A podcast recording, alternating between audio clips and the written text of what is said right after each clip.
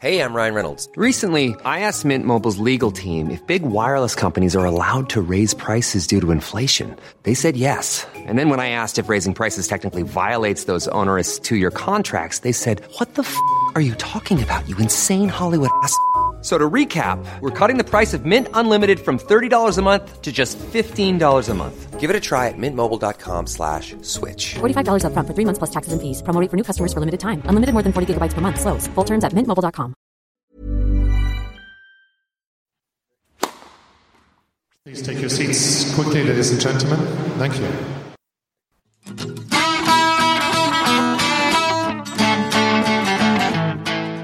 Hello, ladies and gentlemen, and welcome to the Passing Shot, your tennis catch up podcast.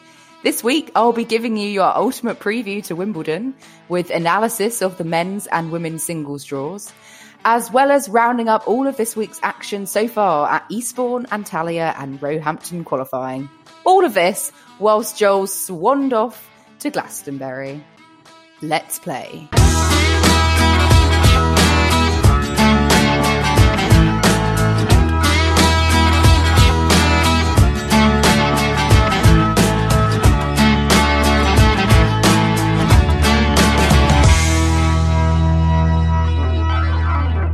Hello, everyone, and welcome to the Passing Shot. We are days away from the start of Wimbledon, and things are hotting up. It's just me, Kim, here today, as Joel is otherwise occupied camping out in the middle of a field somewhere in the UK. And no, that is not the Wimbledon queue where I intend to be this weekend, but Glastonbury. We just absolutely love camping here at the Passing Shot. Uh, so, anyway, on with the show. Let's discuss the draws, hot off the press uh, preview Wimbledon 2019. So let's begin with the women. I've been really busy today getting ready to fly back to London for Wimbledon, but I've had a brief moment to have a look at the draws. And I think let's begin with the women. So I think the main thing to come out of the draw today was the fact that the top quarter of the women's draw is absolutely loaded. So we've got Ash Barty, new world number one, Roland Garros champion, on an incredible run, what with having won Roland Garros and Birmingham. She pulled out of Eastbourne, which is obviously no surprise. She needs to save herself, uh, but she's seeded at number one, first time at a slam. And she is in, well, I wouldn't say the quarter of death because I think with the women's draw, you know, anything can kind of happen, uh, more so in the men's. But in her quarter, she has Garbiñe Muguruza, which, uh, you know, she won Wimbledon two years ago. We've got Serena Williams. I mean, that kind of goes without saying, although we're not really sure on Serena's form. She's barely played all year. Uh, she's got a knee injury, hasn't played a match on grass coming into Wimbledon. So, kind of a lot of questions remain for Serena, um, what she's going to do this this fortnight. Also got Maria Sharapova, five-time Grand Slam champion. Uh, I mean, it's been a long, long time since she won Wimbledon, but you know, stranger things have happened. Uh, we've got Angelique Kerber, you know, defending champion. She's also in this quarter, and actually, it would be a Barty um, Kerber quarter final, um, according to the projected quarters. Um, and then we've also got in that quarter Belinda Bencic. She is uh, in form, you know, final of um, Mallorca. We've also got Donna Vekic, finalist at Nottingham. We've got Alison Riske, who has won two titles on grass already coming into the tournament. And we've also got Julia Goerges, again, another finalist uh, of the recent Birmingham tournament. So that is the quarter to kind of, I think, get most excited about at the women's uh, side of the side of proceedings. Um, I mean, we've got so many great matchups if the seedings work out to plan. We could have Angelique Kerber, Serena Williams in round four. We could have Kerber Sharapova round three, although they did recently play in uh, Mallorca and Kerber won that quite easily. Um, as I said, Kerber Barty quarter final. Serena Williams, though, she may not even get to meet Kerber. She's got Julia Goerges potentially in the third round. So, I mean, really tough draw for a lot of the top women. But if they do come through, whoever does, they're going to really have proved their worth, perhaps, you know, with, with the, num- the caliber of names that they've had to play. Um, let's look at the other bit of the draw. So we've got Kiki Bertens heading up the uh, bottom half of the top half. she would play uh, Petra Kvitova in the quarterfinal. Um, not entirely sure if Kvitova still fully intends to play. I know she's been working really hard to make it into the tournament. Um, she did pull out of Roland Garros with that arm injury. So fingers crossed she will actually be there. Um, you know, she's a two time former champion, so she would be an absolute delight to see again play at Wimbledon. Um, interestingly, Kvitova, she plays Ons Jabeur in the first round, who Ons Jabeur is a Tunisian player. Maybe people haven't really heard of her. She's not a household name, but she did reach the semi-finals at Eastbourne. Um, and has just pulled out of her semi final with Kerber today. Um, she had a nasty kind of fall on her ankle in the quarterfinal, but managed to come through it. So I think, you know, obviously a wise decision saving herself for Wimbledon. But, you know, it remains to be seen if she's going to even be in the draw. So Jabeur Kvitova may not even happen. But I think that is quite an intriguing matchup. Um, you know, Kvitova coming in with not having played and in form Jabeur, who knows? What might happen. Um, let's go on to the bottom half of the draw. Alina Svitolina against uh, Karolina Pliskova. That is the projected quarterfinal. Um, and we've also then got Simona Halep versus Naomi Osaka as the other projected quarterfinal. Um, as we know, and a, a, lot of the women's side of the draws, a lot of the top seeds don't really make it to the latter stages. You know, we saw that at Roland Garros um, with unseeded players coming through. So these are by all means not definitive quarterfinal lineups. However, there are some other interesting matches. I think, especially in the bottom half of the draw, I've been looking through, and the ones that are intriguing me. Su Wei Hsieh, the 28th seed, she plays Jelena Ostapenko in the first round. So Su Wei Hsieh is a very intriguing player. She plays so differently to a lot of people, and she's been known to provide some upsets in her time. And Ostapenko reached the semi-finals here last year. You know, she's a former Grand Slam champion, and actually, you know, she was kind of playing herself into a bit of form. Um, she did really well at at uh, Birmingham. She beat Joe Konta. Um, she did actually retire from her match in Eastbourne, I believe. That may just be uh, a precaution again, but I'm kind of intrigued to see to see that one play out. I think Ostapenko may well win that and and could go could quite deep in the tournament. And we've also got Victoria Azarenka. So I would say she's one of the passing shots favourites. We do like a bit of, of Vika and we would love to see her kind of making it deep in a Grand Slam again. She's got Alizé Cornet in the first round, who is, you know, can be quite a fiery player to watch. So I'm quite looking forward to that one. And then also we have got Naomi Osaka against Yulia Putintseva. And you know, Naomi Osaka, she's been recently dethroned as the world number one. She's now world number two. And she actually lost to Yulia Putintseva in Birmingham. So she'd be gunning for revenge, I'm sure. But I'm also thinking, well, you know, Osaka, could she possibly go out in the first round? You know, she didn't even go to a press conference after her match in Birmingham. I'm not sure where her head's at right now. So I, you know, a bit worried about that one for any Osaka fans. However, you know, we've seen it before from Osaka in a slam. She can be an entirely different uh, player. So that one is is, is intriguing me um, quite a lot. And we've also potentially then got a second round match with the winner of that against uh, Iga Swiatek, last year's junior Wimbledon champion. Sofia Kenin is also in that little segment of the draw. She recently won Mallorca so, and we've got Caroline Garcia as well, who recently won Nottingham. So, so many players potentially in form. Um, now, hot off everyone's kind of lips um, as a result of the draw is the uh, maybe the highlight first round match on the women's side of the draw.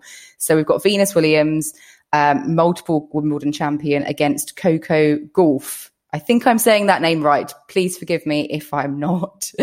Um, so Coco Gauff, um, or Gauff, qualified for Wimbledon. She's only 15 years old and um, she is such an impressive player to watch. I'm really excited for this matchup.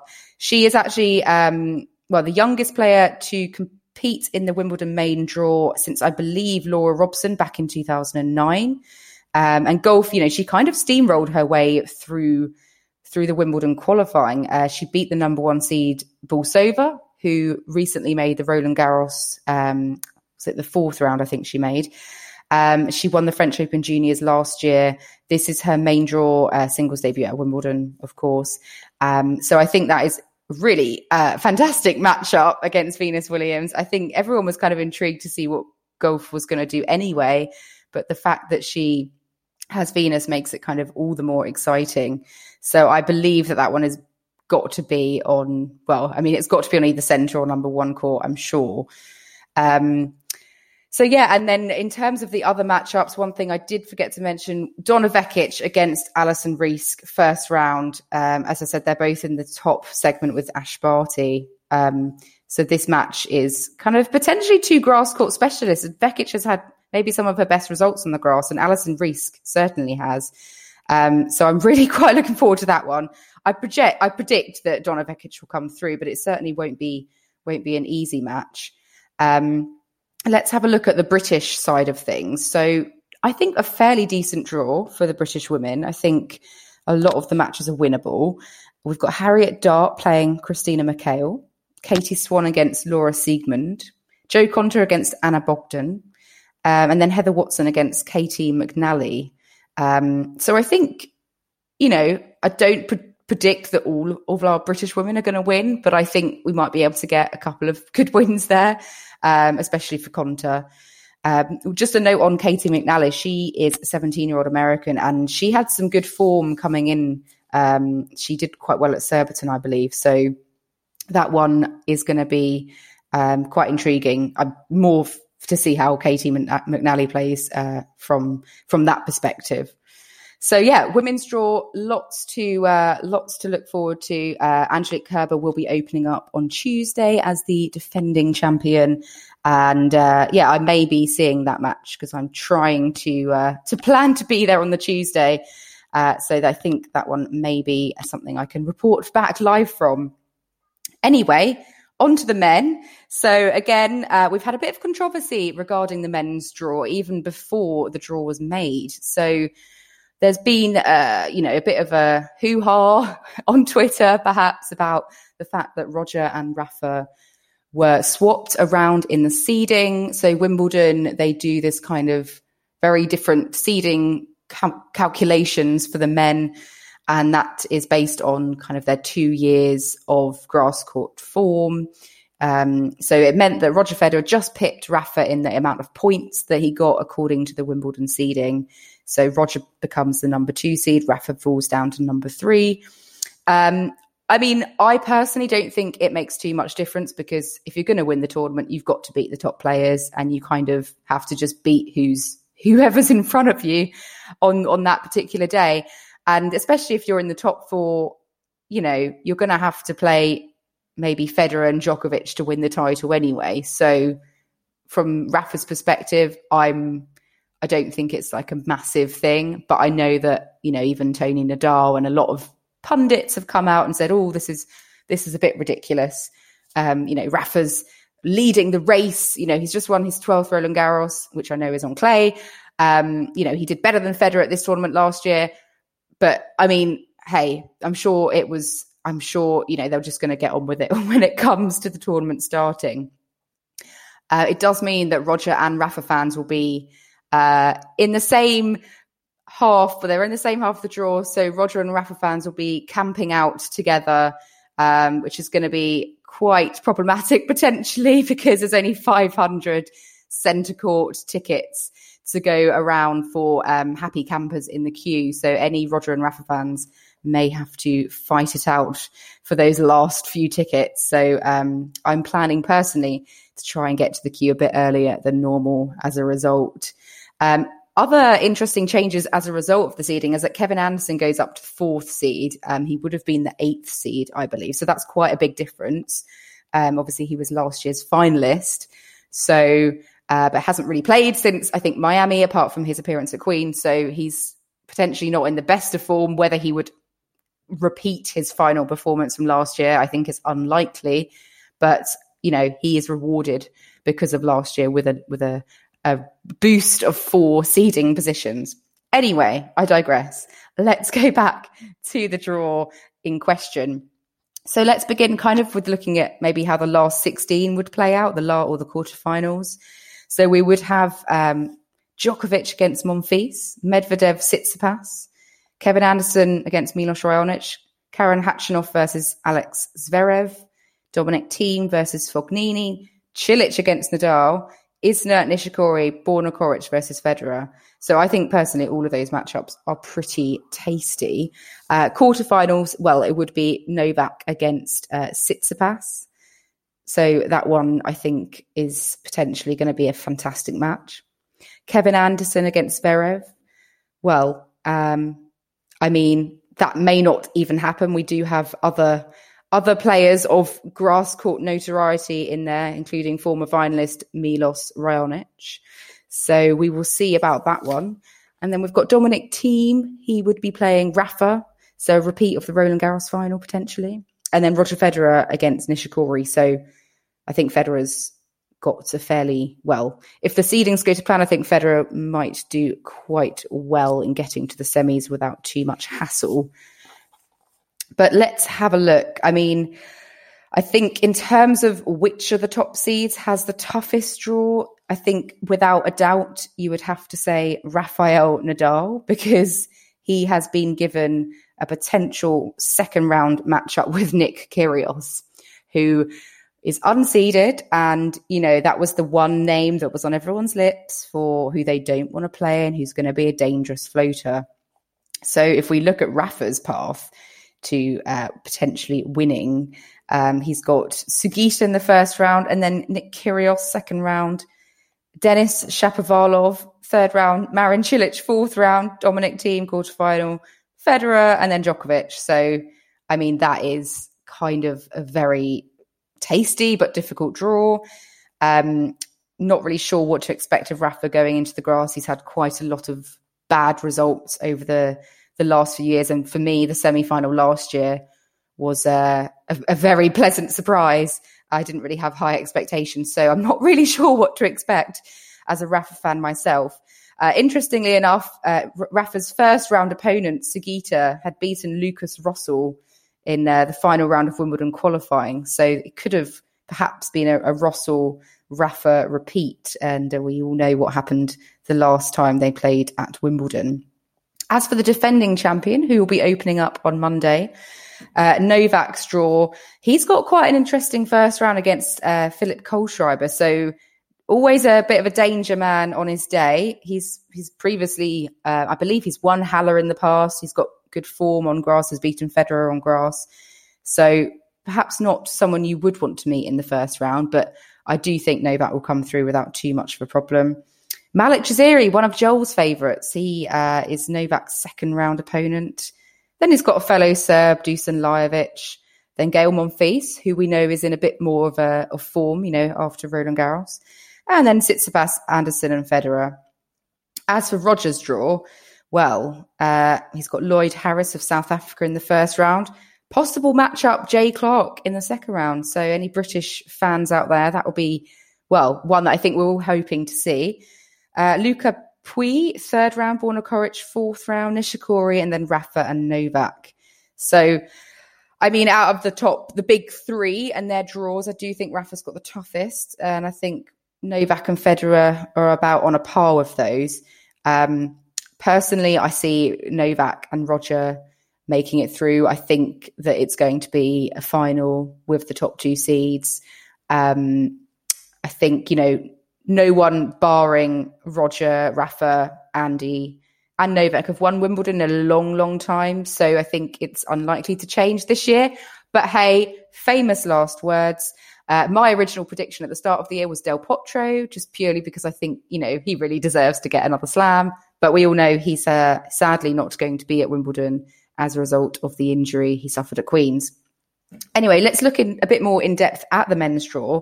Got some tasty matchups. So, top half, Kevin Anderson opens against Pierre Hugues Herbert. So, Andy Murray's doubles partner for this tournament, but also um, he's you know trying to focus more on his singles and has been known to have some very good results uh, in singles. So I think that one, that one you know, I think that could be an upset on the cards. I think that could go five sets. I think PHH could certainly win that one. Uh, also got Stan Wawrinka against Ruben Bemelmans. And Bemelmans actually, he has set a record by qualifying for the sixth time at Wimbledon. Um, he's 23 and 4 in Wimbledon qualifying. Um, he's qualified for the last four years straight. So um, if you're going to Wimbledon qualifying and putting your money on someone, then Ruben Bemelmans is a good bet. Um, I mean, I do expect Stan to come through that, but, you know, qualifiers are dangerous. You know, they're in good form. They've won, you know, three matches already. And, uh, you know, sometimes they really, you know, it's better to face just someone much lower ranked than a, than a qualifier in the draw. We've also got uh, Stefanos Tsitsipas playing Fabbiano. Fabbiano, I think, has just lost in the Eastbourne semi-finals to Sam Querrey. Um, as I'm recording this, it's kind of going on. So um, that'll be an interesting one with Querrey, you know, uh, sorry, not Querrey, with Fabbiano perhaps in a bit of form.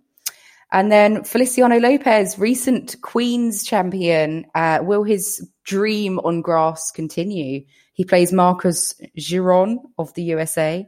Uh, possibly plays Karen Khachanov in the second round. And I think it will be really interesting to see what Feli can do. Can he build on what he did at Queen's and continue with his good form? You know, he's been given a wild card into this tournament. And I think I think he's made he has set the open era record for the most consecutive slams played. I did see a statistic.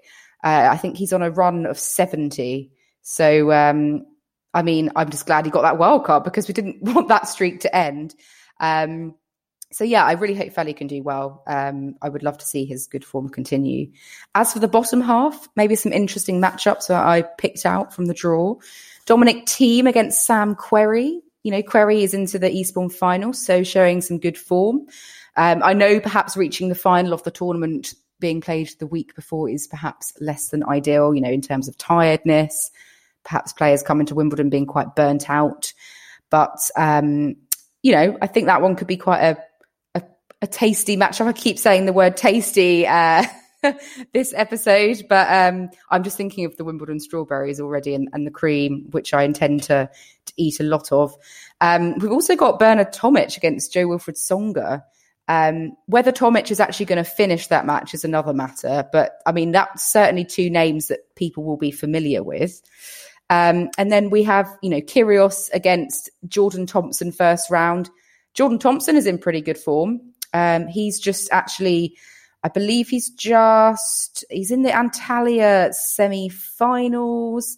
Uh, he's just lost to uh, Kecmanovic, so um, that actually might have perhaps worked in his favour. I mean, I'm sure he would have loved to reach the final, but in terms of perhaps not tiring himself out too much for a matchup with Kyrgios, um, but I'm sure those two know each other very well anyway, and the winner of that will play Rafa. So they'll be both uh, gunning for that chance. Uh, Taylor Fritz, he's in the Eastbourne semi final. He's playing Kyle Edmund later today as I'm recording this. He will play Thomas Berdych in the first round of Wimbledon. So, former finalist. That one for me is very interesting. And then we've got wildcard Marcos Baghdatis. So, that caused some controversy with Baghdatis being given a wild card. Um, he has, I think, announced that he will be retiring after the tournament. So, that gives some context to that decision perhaps makes it much more understandable. Um, however, he'll be playing Jan Leonard Struff, who um, did very well at Roland Garros. So again, that's um, that could draw, I think, quite a few people uh, to a grounds court or a, court 18. I think that has written all over it myself.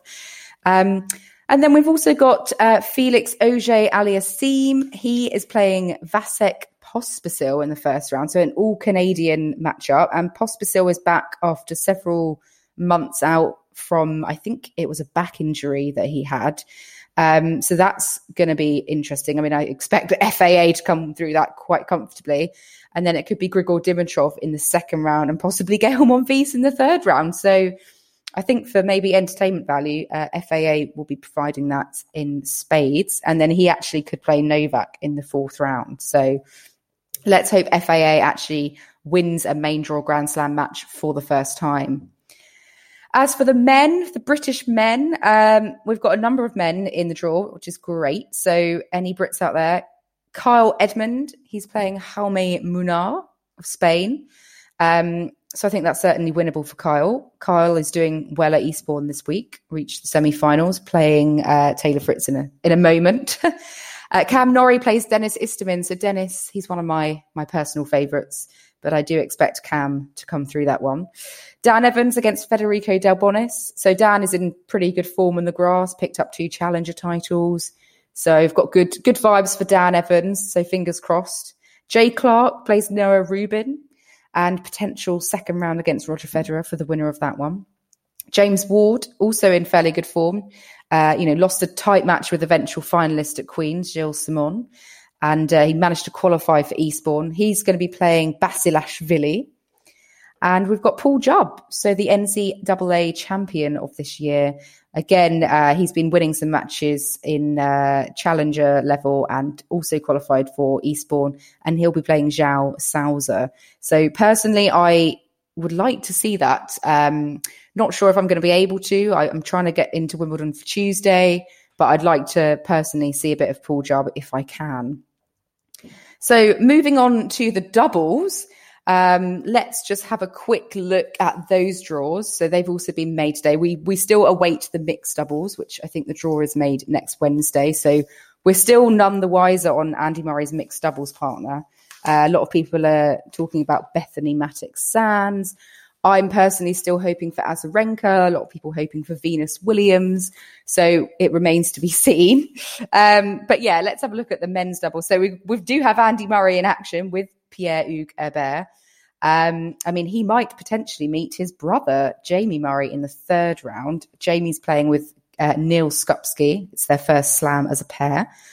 And uh, we've also got well, a whole host of Brits in action in the doubles, actually, which really does show the strength and depth of, of British tennis in terms of the doubles, especially.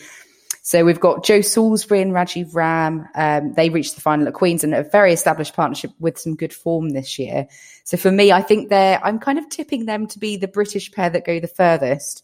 Um, and I would quite like to see some of them in, uh, to see them in action myself. Um, they actually will be, um, let's see, who are they playing in the first round? I think they've got an all right draw. So I do expect them to go quite far. Yeah, they've got Jaziri, again, Joel's favourite, and Radu Albot first round. But we've also got, oh, we've got Ken Skupski playing uh, with John Patrick Smith, Jay Clarke and James Ward together, Liam Broady, Scott Clayton, Dan Evans, Lloyd Glasspool, Jack Draper and Paul Jubb. They were given a wild card. They'll open against the number two seeds, Cabal and Farah, who have actually won the Eastbourne doubles title today.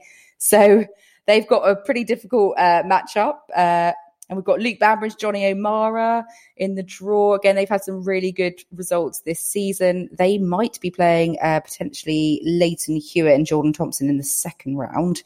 So Lleyton Hewitt has been given a uh, wild card again for this this tournament, never retiring Lleyton Hewitt.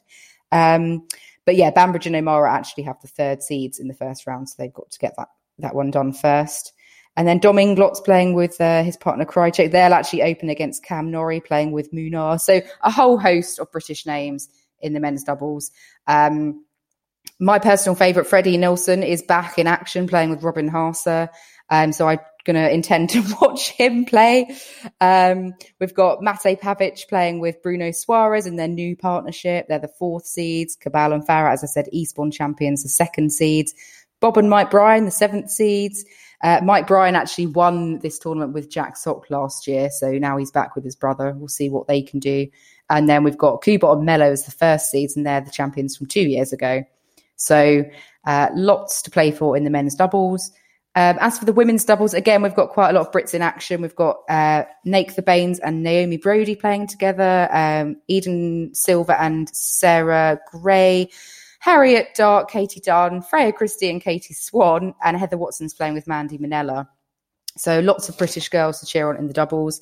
And as for me, for the interest, sort of the most interesting and intriguing women's doubles pairs, um, I think, you know, Azarenka and Barty definitely uh, spring to mind. They're the 10th seeds. And it will be really interesting to see how Ash Barty, you know, fares now she's the world number one in singles, how she how she's going to fare you know, with that pressure. And then she's also got the doubles to play for. But, you know, I think she seems like really cool, calm and collected. So I think she's going to be all right. Um, Bethanie Mattek-Sands is playing with Danielle Collins. We've got Maria Sakkari and Tomljanovic. Sofia Kenin's playing with Petkovic. Uh, Elise Mertens and Aryna Sabalenka.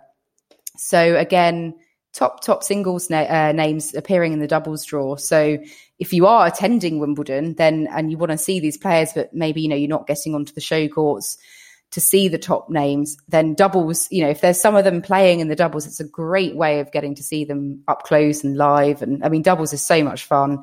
I tend to mostly watch doubles when I'm on a grounds pass at a slam because I just find it kind of more peaceful. It's easier to get onto the court and often I find it more entertaining.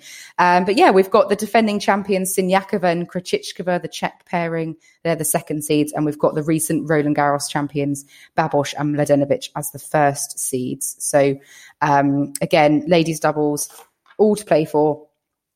Um, so let's just have a look at what happened elsewhere this week. I mean, Wimbledon, Wimbledon is, you know, well on its way.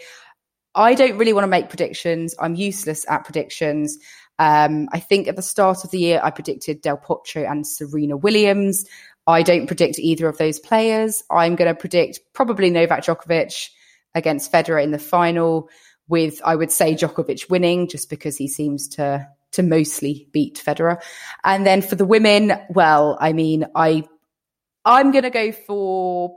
Oh, I mean, it could be anyone. I'm going to go for Kerber to defend her title if I had to pick a name. Um, I think she's peaking, kind of getting into form at the right time. Um, and then, well, for the final on the other side of the draw, let's go for. Uh, oh, I? Might as well pick out of a hat. No, let's go for Pliskova, perhaps. I mean, interestingly, Pliskova Kerber is the Eastbourne final, and it could very well be the Wimbledon final two Saturdays uh, later. So we will see. We will see. Um, let's have a look at the results from the rest of this week. So, you know, we had Wimbledon qualifying happening at Roehampton uh, in preparation for the Grand Slam. And our British players, well, sadly, we had no qualifiers. So there were only three Brits left after round one. So we only had Liam Broady and Samantha Murray making it to the final round of qualifying. So a lot of Brits fell by the wayside. Um, Liam Broady lost in five sets. So it was a very close one. He was two sets up. So a bit gutting for Liam um, in that one. Um, but let's have a look at the Eastbourne. So Eastbourne, we had, uh, as I just said, it's going to be a final between Kerber um, and Pliskova tomorrow. Uh, Pliskova defeated Kiki Bertens quite convincingly. I think she only lost three games, and Kerber had a walkover against Jabeur. Um, but Kerber this week has beaten Simona Halep. She's looking very good. Um, Ons though, uh, as I said, she faces Kvitova in Wimbledon, but is, you know, perhaps one to watch. I mean, not many people know about her, but she beat Jo Konta this week and also Alizé Cornet. So um, I, I, certainly wasn't expecting Konta to lose to her. I thought she could go quite deep into Eastbourne and maybe reach the final, but um, it was not to be. Um, we had some great matches as well in Eastbourne. So we had Sabalenka Wozniacki. That was a real roller coaster. Sabalenka went uh, five love down in about 15 minutes and then came back and won in a last set tiebreak. Um, we also had uh, Jelena Ostapenko beating Sloane Stevens in the second round. Um, so again, you know, she's in a bit of, you know, decent form going into Wimbledon. And then on the men's side, uh, just a quick summary, really. We have a final with Sam Querrey, and he will play either Taylor Fritz or Kyle Edmund. So Kyle Edmund beat Dan Evans in three sets in the quarter. So it was nice to see two British players in a quarter final of an ATP tournament, knowing that we we definitely have one in the semi final. Um, so yeah, fingers crossed Kyle can can go all the way. Um, but uh, we also have that's an ATP 250 tournament. Um, we also have Antalya, which is a 250. And we've got uh, Kecmanovic of Serbia in the final. He beat Jordan Thompson in three tight sets.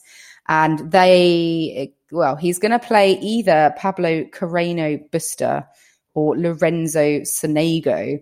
Um, so interestingly, Pablo Carreno Busta in this tournament recorded his first win on grass. And Lorenzo Sonego, um, I think, is also into the semi-finals of a grass court tournament for the first time.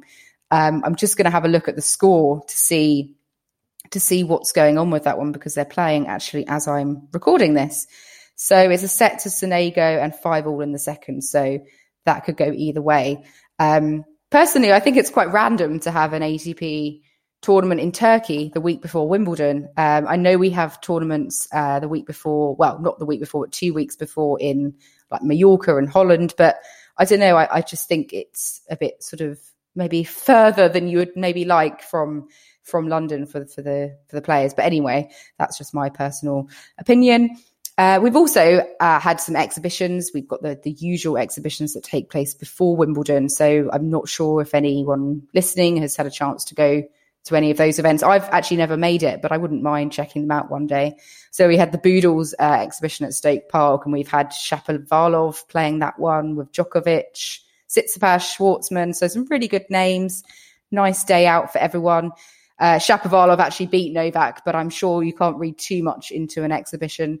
Um, and then we also had at the Hurlingham Club, um, we had Rafa playing. He lost to Cilic in his in his exhibition match. We had FAA, Dominic Thiem, and Kevin Anderson. So again, not a bad lineup. And um, we also had Bjorn Borg's 15 year old son Leo playing uh, in a junior match uh, at Hurlingham. And he interestingly has a wild card into the juniors at Wimbledon. I think his junior ranking is around 300 and something.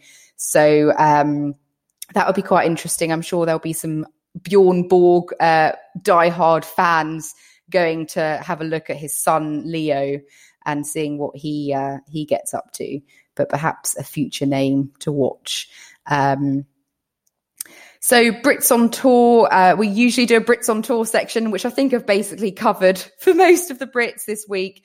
As I said, Jo Konta was beaten in uh, in the third round at Eastbourne by Ons Jabeur. I mean, it's hard to see what Jo. She's the 19th seed at Wimbledon. I think she's got an all right draw, um, but you know she has maybe had some disappointing results. Round two Birmingham, round three Eastbourne. I'm sure she would much rather have have done gone you know gone further in those tournaments. So especially after the semi at Roland Garros, but it might be better. You know, she'll be fresher for for Wimbledon. So uh, and then obviously Kyle is in the semis at Eastbourne. So there are kind of two standout Brits, uh, really, I suppose. Um, but Andy Murray, just a note on Andy Murray, we mentioned that he's playing with Pierre Hugues Herbert at Wimbledon, but he didn't have the greatest of weeks in the doubles at Eastbourne. As I'm sure many of you know, he lost to uh, Cabal and Farah in the first round with his partner Marcelo Melo. So you know, that magical week at Queens with Feliciano Lopez, I mean, it, it wasn't likely to continue. I know he's, you know, I'm sure Andy Murray wasn't expecting to sweep every doubles title going, but uh, a bit of a shame that his brief partnership with Melo ended in defeat so quickly. Uh, but we'll see what he'll be doing with PHH at Wimbledon. Uh, personally, I would love him to play with Feli again. That would be great. Uh, maybe they can get back together at some point. But um, yeah, so Andy Murray had a, a short lived adventure down on the south coast in the doubles. So let's move on to scoreboard story. So in Joel's absence, um, I have found a little scoreboard story. He normally is in charge of digging into the depths of tennis Twitter and uh, obscure ITF tournaments for these sort of dramatic score lines and statistics. But in Joel's absence, I've uh, I've I've taken one from Chris Goldsmith off Twitter. Uh, so a big shout out to Chris for, for spotting this and pointing it out. But it's because it, it drew my attention because uh, this person has featured on scoreboard stories before, um, and she's back. She is back. Uh, Indy de Vroome um, I think I said before on the podcast that she's got a great name, de Vroome. Love that. And she actually hit uh, a record 23 double faults in her match uh, against Michaela Bayerlova. And that was in a Netherlands ITF event. And I think her opponent hit 12 and Indy de Vroome hit almost double that. So in honor of Indy de Vroome's kind of, um, I don't know, a failure to, to serve well. I mean, I don't know what her serve is actually like. I mean, I assume she's hitting so many double faults because she's just really going for it all the time.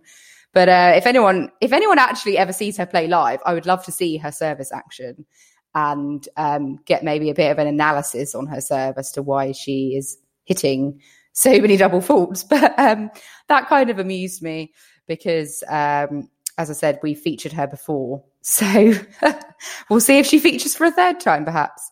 Maybe she can be my mysterious player at some point in the future uh, for our new segment that we're featuring on the pod. And anyway, um, on to the last bit of the podcast uh, before I pack up and go off to the UK uh, to join the queue um, is the wildcard section where we kind of just discuss bits and bobs from the world of tennis. And, you know, everything's kind of focusing on Wimbledon right now. Um, so just, just a short number of things, really. We've got the ATP Player Council meeting. Actually, they are meeting today at Wimbledon um, as I'm recording this.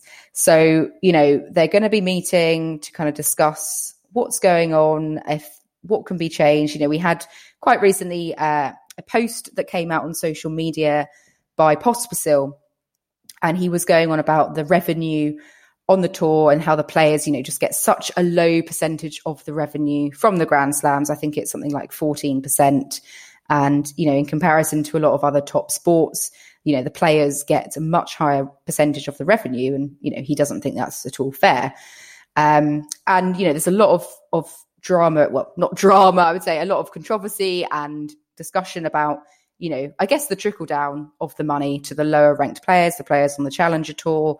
You know, Federer came out and said in Halle that, you know, the Challenger Tour needs to have more money allocated to it. I mean, people have such you know large expenses traveling around the world they've got to you know travel pay for coaches physios etc it's it's not cheap and there needs to be you know a higher distribution of the uh, revenue and you know the players are sort of saying that the tournaments are just taking too much of it so anyway i digress that is happening today uh, so prize money is going to be quite high um, on the list of what they'll be discussing. So we'll see what the kind of media analysis or the communication is after that uh, meeting. See what comes out, um, especially in the run up to Wimbledon. Be quite interesting to see. And then the other main bit of news, I suppose, uh, is regarding the Fed Cup. Um, so we've got changes to the Fed Cup. They're kind of going the way of the Davis Cup by having this like massive massive tournament um, in you know one time of the year rather than it being spread across the year with different ties. So the ITF, I think it was yesterday, announced that Budapest would be hosting the Fed Cup finals for the next three years, so from 2020 to 2022. And basically, that will be held in April. There'll be 12 nations and it will be across, I think, about six days. Um, so what will happen is in February there'll be a playoff round and the 12 sorry the eight teams that make it through from the playoffs will join four teams um, who are sort of already in the finals uh, and that will be in April. So, for example, the finalists who will already be there will be this year's finalists, Australia and France, the hosts, Hungary, and also um, a wildcard nation. So, there's going to be an $18 million prize fund. Uh, 12 million of that is going to go to the players and the other 6 million will go to their sort of national sporting associations. Um, been a bit of controversy. Simona Halep has come out and said, oh, she doesn't like it. She's not going to play it anymore. Um, I mean, for me, I think Budapest is a fantastic city to host an event. I think it's it's a good, you know, affordable city break, lots to see and do outside of the tennis, great food. So I think you know, I wouldn't mind going to it actually. I've never been to a Fed Cup tie. To have them all happening in one foul swoop actually really appeals to me. Um, and then Great Britain, I mean, you know, we we managed to to beat Kazakhstan and sort of secure promotion to the world group back in um, April at the Copper Box. But now, you know, we're going to basically be back in a qualifying tie in February uh, because of the changes. So it's it's interesting and and also, you know, just a note about the timing of of the Fed Cup. It's it's going to be in April, so because of the time of the season, it's going to be held on clay. So I'm sure clay courters out there will be quite happy about that. Um, but yeah, I mean, personally, I think this is quite exciting. Um, but I know a lot of people will be sort of up in arms about it. So tell us what you think. What do you think? Do you think it's a good move for the Fed Cup? Does it make you more likely to kind of want to go and to see it? Um, or do you kind of think it should, you know, be staying as it is? Let us know what you think. Uh, so we're drawing to an end now um, of the Wimbledon preview. Um, a bit of gossip, if you like. Uh, we reported a few weeks ago, actually, after Roland Garros, that Gem's life was no more. Uh, but Jem's death um, hasn't happened. They've been re- uh, resurrected, if you like. And uh, Gael Monfils posted uh, the other day. Um, so their, their account is back up. I think they just needed a bit of a break, as we all do from time to time.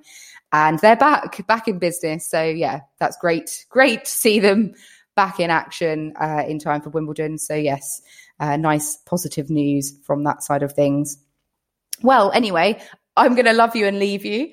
Um, we actually, um, you know, if anyone's coming to Wimbledon, uh, please give us a shout out on Twitter because uh, we would love to kind of see you guys, say hello. Um, I'm intending to camp for the first uh, match that Rafa plays. I haven't seen him play at Wimbledon in, in a number of years, so I'm really hoping to get tickets for that. And then I'm going to try and do a few grounds pass days as well. So if anyone's in the queue, um, and would like to to say hello, that would be lovely to hear from you all. Uh, do let us know. And uh, we're also planning on doing daily catch ups during the championships. Um, might just be Joel, might just be me, might be a bit of both. So um, don't worry, they won't be too long. You won't have to hear our voices too much, but we uh, we're just uh, planning to bring you more regular catch ups. And if anyone is uh, queuing and wants something to listen to, then we did release this week an episode with the senior groundsman of the All England Lawn Tennis Club, and that's Will Brierley. So he runs the AELTC groundsman Twitter account. And we had a chat with him a couple of weeks back about how he prepares the courts, what they do all year round, uh, what they do during the tournament, the biggest challenges they face, the, f- the future as well of, of Wimbledon. Um, so it's a very interesting podcast. You'll learn a lot about grass courts and you can maybe impress some of your tennis friends when you go along to the tournament um, with your newfound knowledge. I know Joel is planning on on now growing his own grass court in his garden. So uh, as a result of what we learned, but anyway, that's it from me. Um, do um, do give us a shout if you're going to be at Wimbledon. I'm really excited. Uh, I haven't been to a Grand Slam in over a year. So live tennis is is the business. I'm really excited, and I hope you can all join us for the first of our catch up pods during the championships. And uh, until then, thank you for listening, and goodbye.